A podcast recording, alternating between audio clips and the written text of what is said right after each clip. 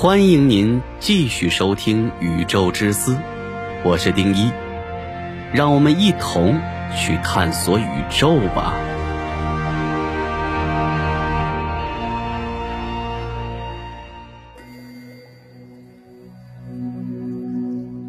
量子力学面临的困境，该如何诠释微观世界诡异的现象？量子力学有个不确定原理，这是自然规律设置的，关于测量精度的上限，与测量仪器无关。大体含义是，如果你测量一个系统，就必然会干扰这个系统，从而造成测量结果的不准确。以及当你观测它时，它的状态就会被改变，从而造成观测结果的不准确。一切都是观测结果。在科学史上，还没有任何一个理论比量子力学带来的哲学困惑更基本，也没有任何一个理论像量子力学那样，从其诞生之日起，一直到有了惊人应用前景的今天，还伴随着激烈的哲学争论。相对于人类而言，朴素的实在论是与人的日常生活相符合的自然的态度，就像动物的本能一样。但是在科学中，科学家通常超出与日常生活之外的现象打交道，需要借助特定的抽象理论才能达到对所观察到的现象的说明。是理论拯救了现象，而不是从现象中归纳出理论。这样，客观性问题就变得复杂起来。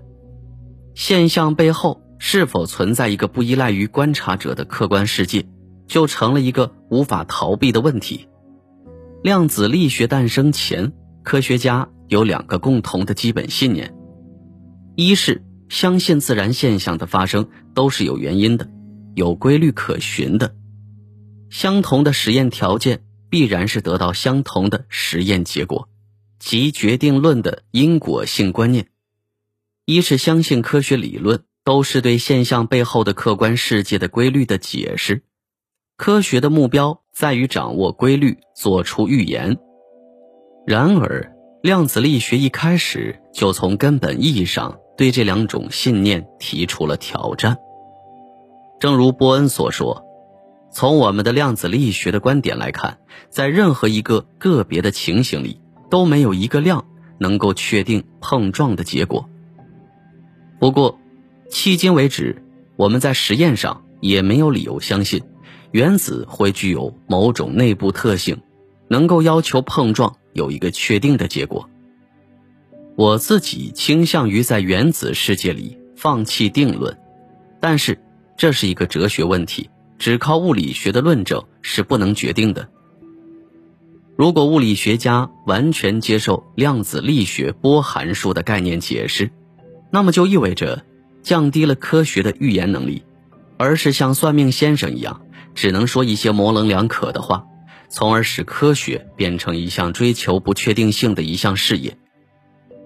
另一方面，如果我们认为量子力学真实的描述了现象背后的世界，那么那个神秘的世界。确实让人难于想象。反之，如果认为量子力学没有描述现象背后的世界，那么就颠覆了科学家长期信奉的科学研究传统。这正是量子力学带来的哲学困惑之一。另一个困惑是由量子测量导致的，测量的结果概率是一个数学量，而不是一个物理量。是主体与客体通过测量相互作用的一个综合结果。量子力学是研究主体与被研究客体之间相互关系与作用的规律。量子测量中，主体与客体的分界线变得模糊不清了。量子力学不再是客观的，还包含主观的因素。量子力学的建立。是以放弃对物理现象的客观处理，亦以放弃我们唯一的区分观测者与被观测者的能力为代价的。量子力学告诉我们，仅凭日常生活经验，我们无法理解我们根本无法体验的微观世界的量子世界，在本质上是随机的，也是整体的。微观粒子是抽象空间的存在，它的演化遵循的是统计因果性的规律。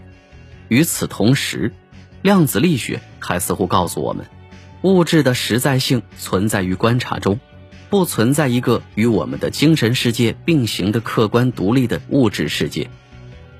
我们所描述的物质世界，是依赖于我们的精神世界而存在的。量子之间呈现的超距同谋，是个体生命意识活动的综合反应。世界的实在性扎根于个体生命中的感受和理解中。